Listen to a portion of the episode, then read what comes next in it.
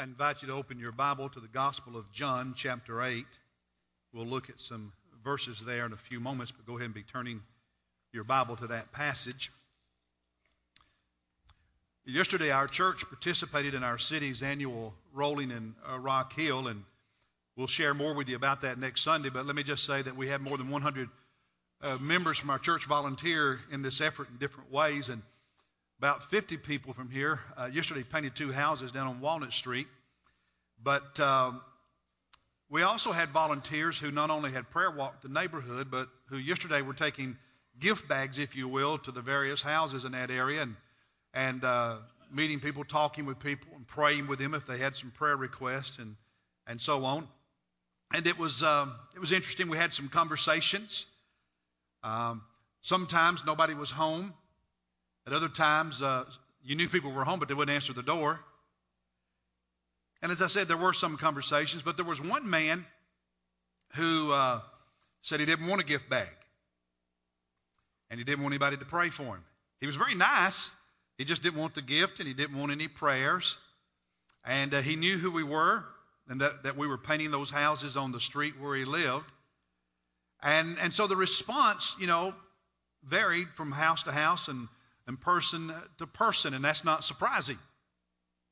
And some of you are wondering, because it's just human nature, why, why did we do that? Why did 50 people show up and work about five, six hours yesterday painting those two big houses? Why uh, did people walk door to door to neighborhood giving out gift bags and, and asking if we could pray with people and, and so on? And, and, and there are really many reasons for it. One is just to meet needs because the owner of the home is you know, elderly and of limited resources, so it helps her. It also helps the neighborhood. Talking with a leader in the city mentioned to me yesterday how uh, this Rolling in Rock Hill efforts just uh, encourages other people in the neighborhood to start taking better care of their property, and so that just makes the neighborhood a safer place. So there's a lot of physical, tangible needs that are met and reasons to do that. Another reason is to show people there is a God and that He cares and that God's people care and the church cares. Um, and there's a reason that matters. Now, I want you to hear something. I want you to listen carefully. One of the reasons that matters is because there are more people than most of us in this room realize who don't think we care at all.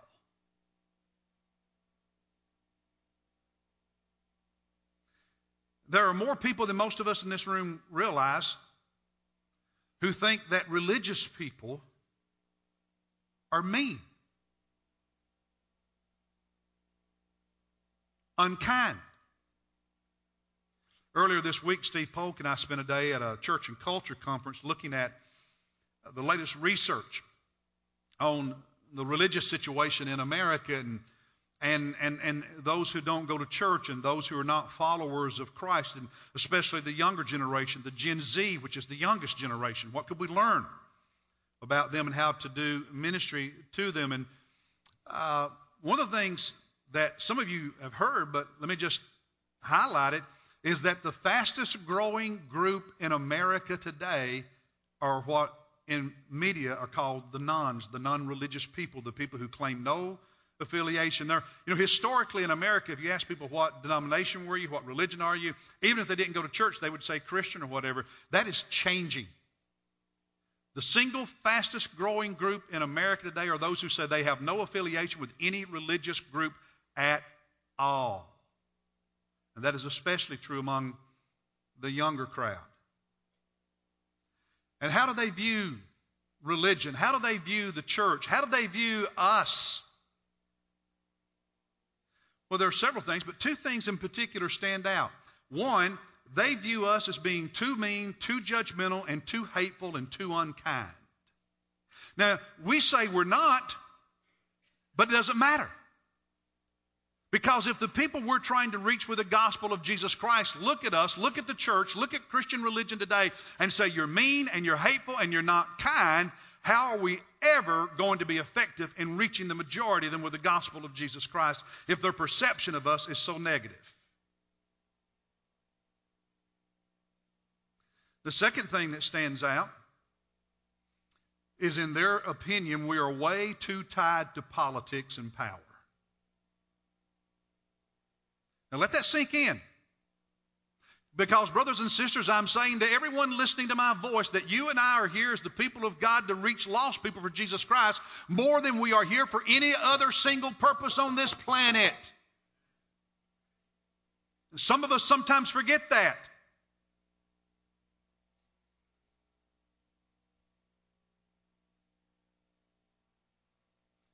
There are some of us, when it comes to Facebook, who need to change how we post things on Facebook, what we post, how we say, what we forward, or get off altogether because we're harming the cause of Jesus Christ.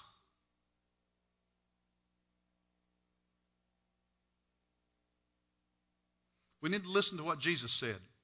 Now, before we look at John chapter 8, I want us to look on the screen at another passage where Jesus is speaking. Now, listen to what Jesus said. He cried out and he said, Now, notice this. He who believes in me does not believe in me, but in him who sent me. In other words, Jesus said, when someone believes in me, they're also believing in the Father. And he who sees me sees the one who sent me. In other words, if they see me and hear me, they're actually seeing and hearing the Father. I have come as light into the world. So that everyone who believes in me will not remain in darkness. We get that, right? Beautiful verse. But Jesus continued in verses 47 and 48. If anyone, now this is Jesus speaking, listen to Jesus. Jesus said, If anyone hears my sayings and does not keep them, in other words, disobeys me, Jesus said, I do not what? What did, what did Jesus say, church? I do not what? I do not judge him. He says, Because I did not come to judge the world. See, the world's already under the judgment of God. Jesus didn't come to to throw that in their face. He came for a different reason. He said he came to do what? Save the world. Let me ask you, why are you on social media? Why, why are you in relationships with the people? Is it to judge? Is it or is it is it to save people? Verse 48.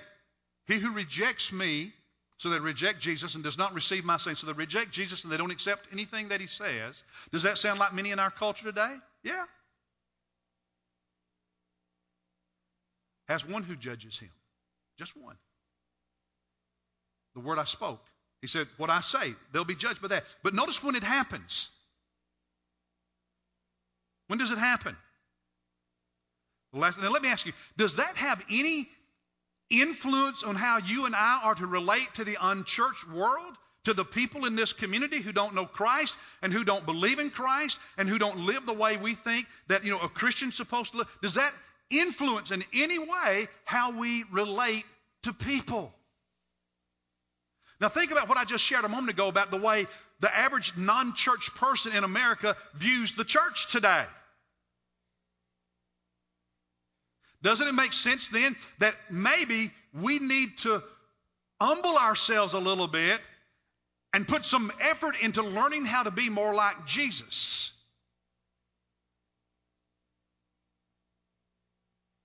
If we're going to take seriously his commission to love people and to reach people and to take the gospel to people.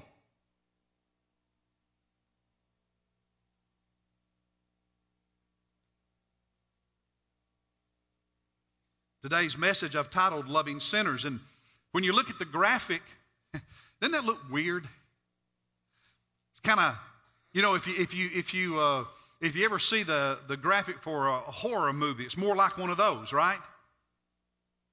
Well, I, I asked our graphics people to do that on purpose. Because I think sometimes when you and I, as followers of Christ, look out at the world and look at lost people, we, we view it as such evil and horror that, that we don't want anything to do with anybody.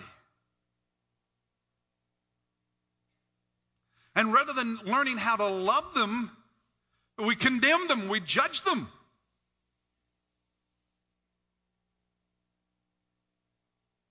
At least that's how people see us.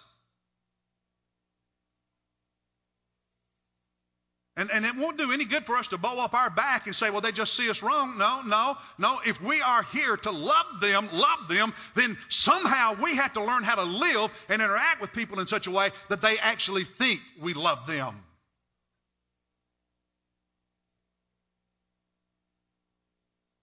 Now, John chapter 8 is a very well known story in the life of Jesus. So if you have your Bible, let's look at it.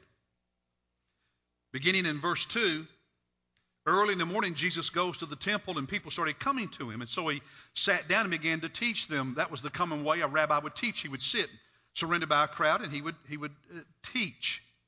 Now, this is a scene in which Jesus has a large crowd around him. We also know that Jesus invested in you know smaller groups. There were times he had 70 they'd send out on mission, and and and and he had smaller groups than that, and he had the 12, and then he had the three inner circle. And and and the truth is, you can sit in a worship service like this and receive teaching, but if you're going to become that really strong follower of Jesus, like the core, like the disciples did, that moved beyond just this crowd, you have to do more than just show up for worship on Sunday. You need to get into smaller groups. You need to have quiet time at home. But that's a future sermon series. And so, in midst of that teaching time, the scribes, who were students of the, of the Old Testament, of the Scripture, the Pharisees, the most influential religious group uh, within Judaism, a very legalistic group, they brought a woman called in adultery. So they bring this woman they, that had been caught in adultery uh, to Jesus there in this public public venue, and uh, having set her in the center of the court. So they make a spectacle of her.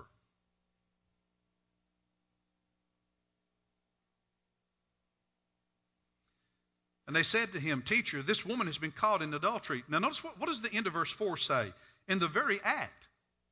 Now, brothers and sisters, if they caught her in the very act, and you know what that means, right? If they caught her in the very act, where's the guy?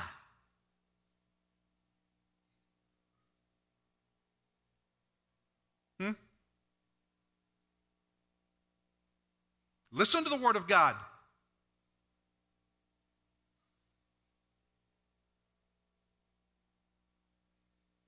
I guess there's some people we'd rather condemn than others. Verse 5. Now, the law of Moses command in the law, Moses commanded us to stone such a woman. Well, the Old Testament law did, but you know what? The Old Testament law also said the, the man should die too. So, what do you say, Jesus? Verse 6 they were saying this, testing him so that they might have grounds for accusing him. They, they, wanted, they wanted to lay a trap for Jesus because either he was going to say, the Old Testament is wrong, don't obey it, or he was going to say do it and then he was going to alienate people because the truth is only in certain pockets of Judaism did they actually stone people. It wasn't common at this point in time.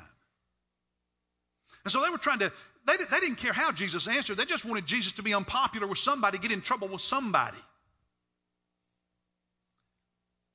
Jesus stoops down and he begins writing the dirt. And there's no need to speculate, speculate about what he was writing. Nobody knows. Doesn't really matter.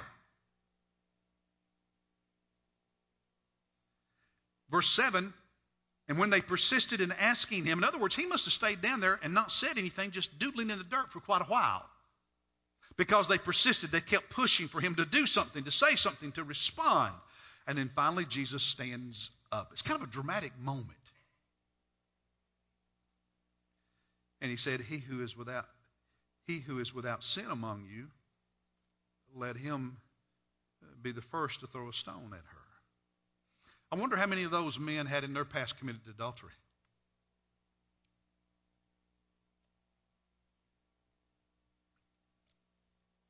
I wonder what other sins were in their minds and hearts. And so Jesus says, All right, go ahead. And in the Old Testament, the witness, the witness was to be the first one to throw the stone when somebody was, you know, experienced capital punishment, the stoning. They had been the witnesses. We caught her in the very act, all right? You're the witnesses. You're supposed to throw the first rock. The one of you that has no sin, throw the first rock.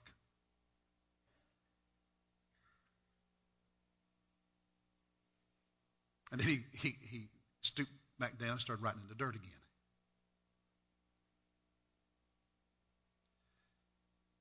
In verse 9, when they heard it, they began to go out one by one, beginning with the older ones. Now, note, you know, I never really thought about that until I was reading for this sermon. I, I, you know, I'd always noticed they went out one by one, but I had never really noticed it was starting with the older ones. Shouldn't it be that the ones who are older, been around the longest, and should know God better, should be the first ones to make up their mind to do what is right and to lead the way for everybody else? Isn't that God's economy?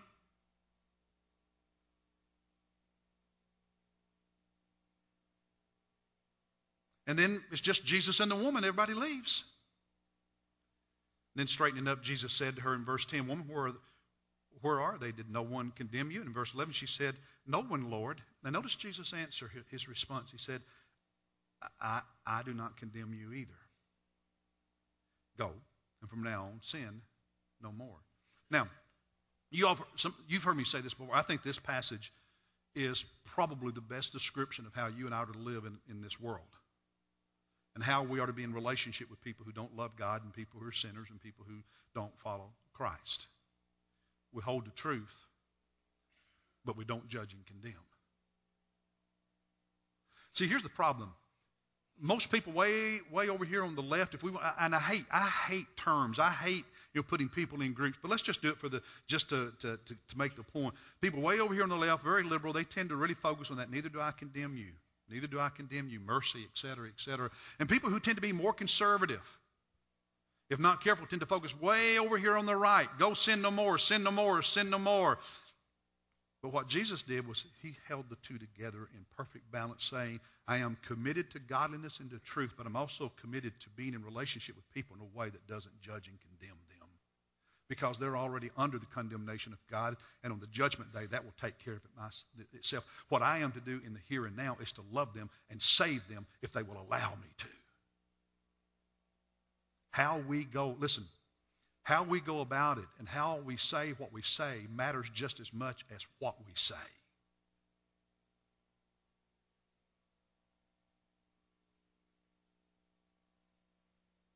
And I'm not saying it's always easy. It hasn't always been easy in my life. There are times, even today, it's not easy. But, brothers and sisters, I don't know how to be a follower of Jesus without authentically trying to balance these two things in a way that Jesus did. And I think too often we go one way or the other and don't really try to bring them together in Christian conviction and Christian compassion.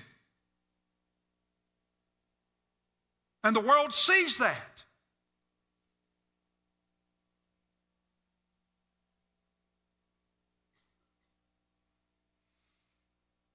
See, sometimes the problem is that we expect lost people to act like saved people and we judge them because they don't. We forget they're actually lost. Now, do you know what the research also tells us? That the nones, the non religious in America who view us negatively, they're, they're really not hostile toward God.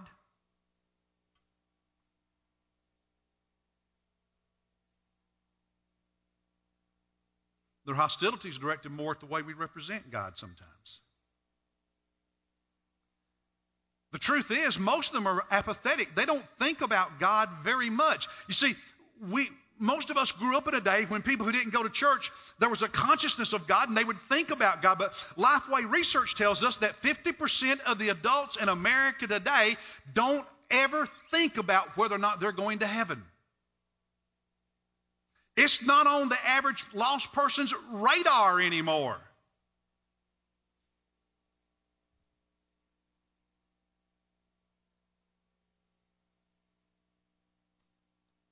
And they have a very limited knowledge of the Bible, if they know anything at all.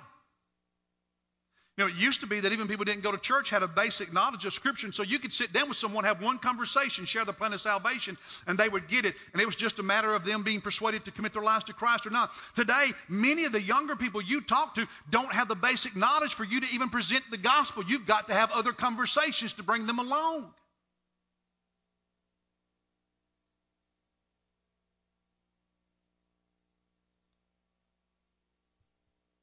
It's a different world we live in. So, what do they need from us? They need us to be in relationships with them that are kind and loving and that are authentic and godly. Relationships in which we have conversations and a dialogue with them, not just a one time, let me share the gospel and put a notch on my gun.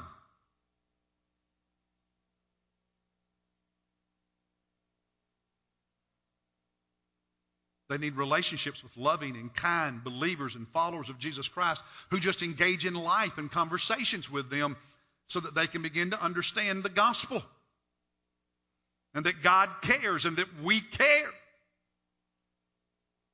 It's a different day.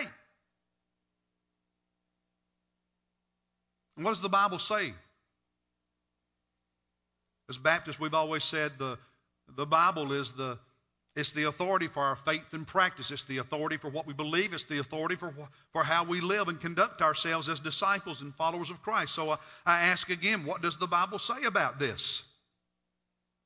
Well, Colossians chapter 4, verses 5 and 6. Let's look at these on the screen. He says, Conduct yourselves with wisdom toward outsiders, those who are unchurched, the nones. With wisdom. Yes, we need to understand this culture. Yes, we need to understand where lost people are today because God says in His holy word, conduct ourselves with wisdom in our relationships with them. You can't be wise if you're ignorant.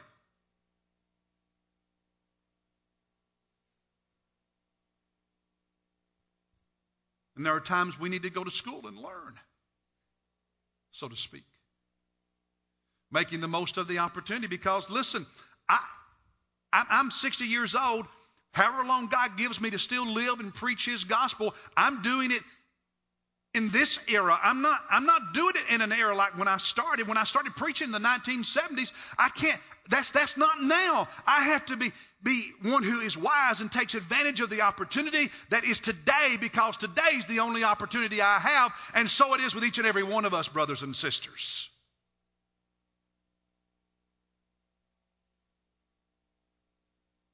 He said, Let your speech always be with grace.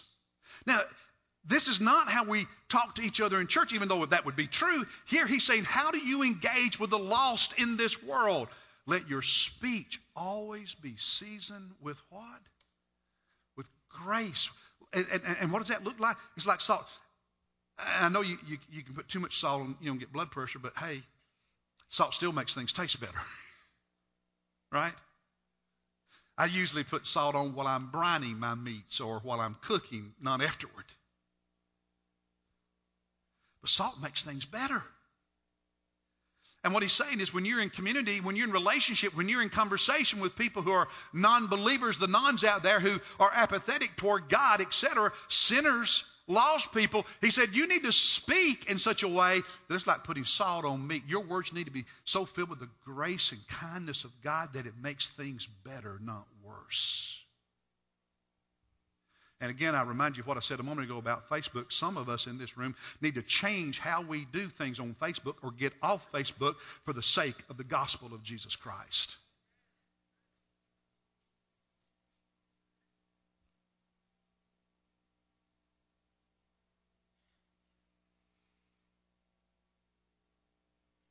Let your speech be with grace so that you will know how you should respond to each person. And by the way, respond to each person, guess what? That means I'm in conversation with them. They are asking me questions. I'm in a relationship with them where that can actually happen. Because if you're not in relationships and having ongoing conversation with anybody who's lost, there's nobody going to ask you anything to which you then need to respond. And treat people in such a way and talk with people in such a way that, hey, they're comfortable to ask you.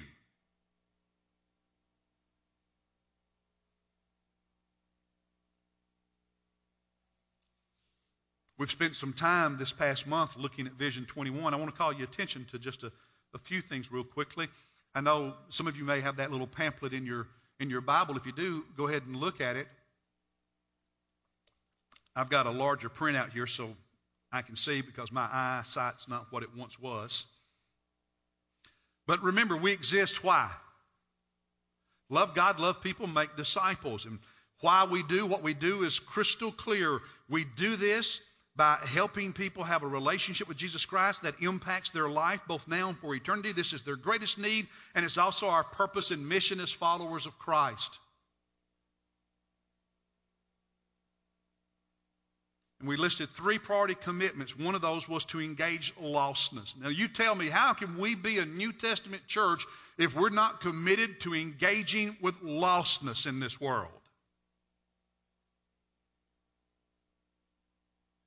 There's a paragraph on our church. Let me read the last sentence. It says, We demonstrate our love for the lost and the saved by treating them at all times in keeping with the fruit of the Spirit and love is defined in 1 Corinthians 13. What are the characteristics of the fruit of the Spirit and biblical Christian love? Well, I listed some of them there. Look that list over. Read it. And what we're saying, and, and by the way, isn't that what the research is saying? That if we're going to reach lost people in this world, we need to learn how to treat them with those same attributes that we treat one another. Why? It's people created in the image of God, and we're here to love God and love people. And that includes lost people, that includes sinners. One of the sentences in the paragraph on evangelism in Vision 21 says our guests feel welcome for different reasons, but the first reason is because we treat them with respect. Why is anyone going to listen to us talk about Jesus if we don't treat them with kindness and respect? We don't have to compromise who we are as followers of Christ, but, brothers and sisters, we need to learn how to be followers of Christ that show grace, and patience, and kindness. We want to influence this world for the gospel. One last passage. Again, I ask, what does the New Testament teach? 1 Peter chapter 3, verse 15. Look at this. But sanctify Christ as Lord in your heart. In other words, you give Jesus that sacred place in your heart where He is Lord and where your heart and your life belong to Him. Always being ready to make a defense to everyone who asks you to give an account for the hope. Now, that's not a negative, that's a positive. Somebody says, Well, why are you a Christian? Why are you a believer? You should be able to tell them in a way that is winsome. But guess what?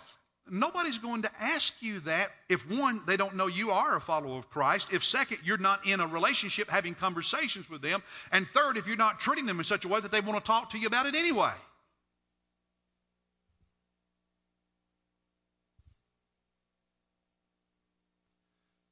And when we answer them, how, do, how does he, how, how does the Bible how, how does the Bible say we're to answer lost people with gentleness and what reverence, respect, with gentleness and respect.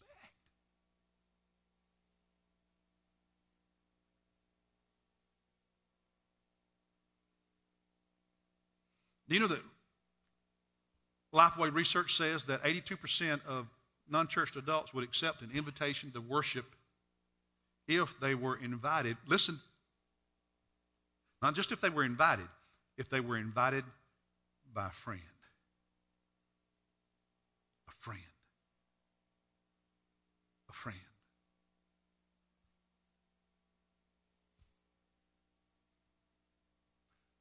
It's hard for us to do evangelism if we don't have any friends who are not followers of Christ.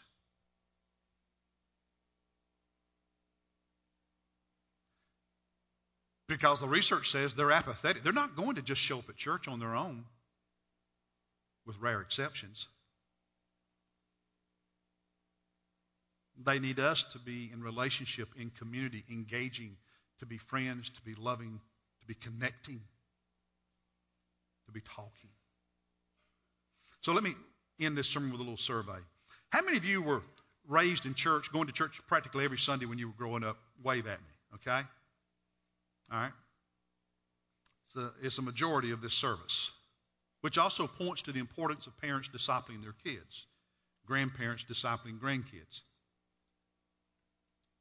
Now, as you know, I did not grow up attending church. How many of you are like me? You didn't grow up going to church all the time. Wave, wave. All right, I'm going to, this is a smaller crowd, but I'm going to ask you to do something. Those of you, and, and, and, and so I'm going to ask you to have some courage. If you waved at me. You didn't grow up going to church all the time like me. Would you stand up right where you are for just a moment, please? Go ahead and stand up. And remain standing because I want to now I want to ask you a few questions, okay? I'm going to ask you to wave while you're standing. Those of you who, like me, I didn't grow up, I was a sophomore in high school the first time I ever darkened the door of a church. Okay? So you didn't grow up going to church all the time. Of those of you who did not, who are standing right now, okay? How many of you, when you started going to church, it was because you saw an advertisement on television or in the newspaper? Raise your hand. How many of you who grew up in, who, who grew up like me, not going to church, started going to church because you got something in the mail? How many of you who did not grow up going to church went to church because of a relationship, because somebody talked to you, somebody invited you, somebody encouraged you, because, it because of some person or persons that God brought into your life who engaged with you, and that's the reason you ended up at church? Would you raise your hand? Now look around. That's the major, overwhelming majority of those who didn't grow up in church, folks.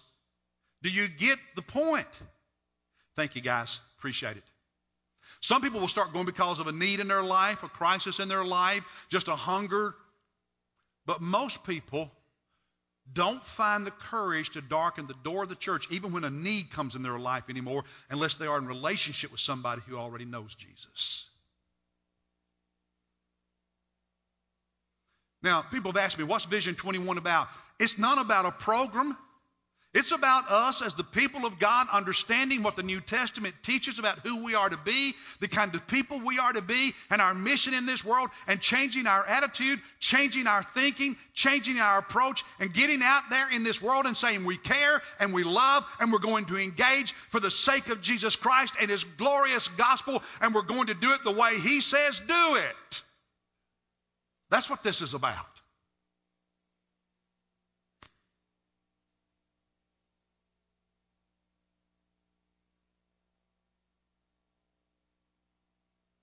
So, who are your unchurched and lost friends that you are in relationship with?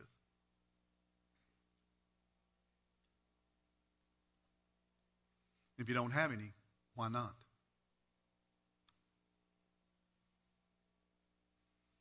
Who are you going to invite to worship in Sunday school? What are you going to do about your Facebook post?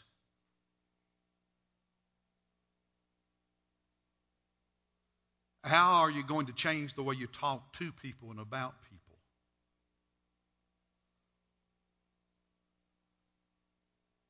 Do you love sinners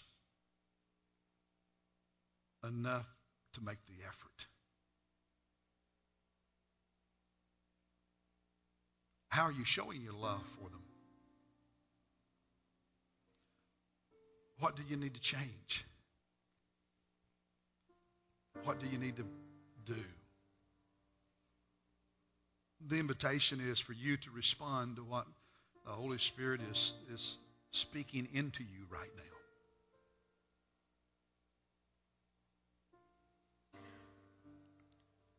Because there's things in my life I got to do. And there's, that, that's true for each and every one of us, isn't it?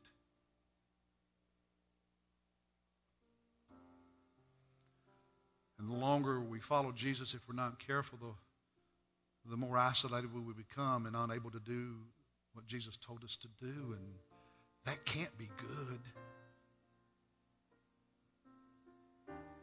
That can't be right.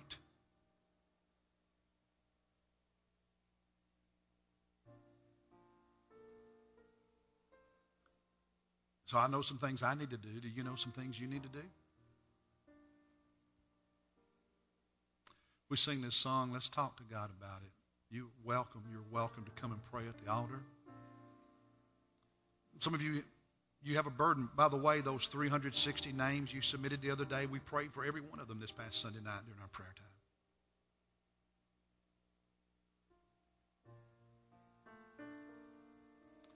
Maybe you want to come and pray for somebody. There are people in this room who God is talking to you about this church, about you joining this church and committing yourself to being a faithful serving member here. So I want us to stand, and the team's going to lead us in singing. Pastors will be here at the front. We invite you to come make your decisions for Christ. Those of you who are not followers of Christ, listen, I don't know what your background is. I don't know what your experiences with God's people have been. I'll tell you what I do know is that Jesus loves you so much. Jesus loves you so much that he left his home to come to this messed up world for you. He loves you so much that that Jesus, the one who had the power to create the universe, allowed himself to be taken by human beings and nailed to a cross, dying to pay the penalty for your sin. I know he loves you that much. I, I know he loves you so much that, that he kicked death in the teeth and came out of that grave and said, If you believe me and follow me, you'll come out of the grave and live forever in heaven. I know He loves you so much that right now he'd, he'd start fixing up your room in heaven if you'd let Him. So come to us. Jamie will be here at the front. I'll be here. Come and say today, I want to give my life to Christ. Come and pray, brothers and sisters. Let's do business with God.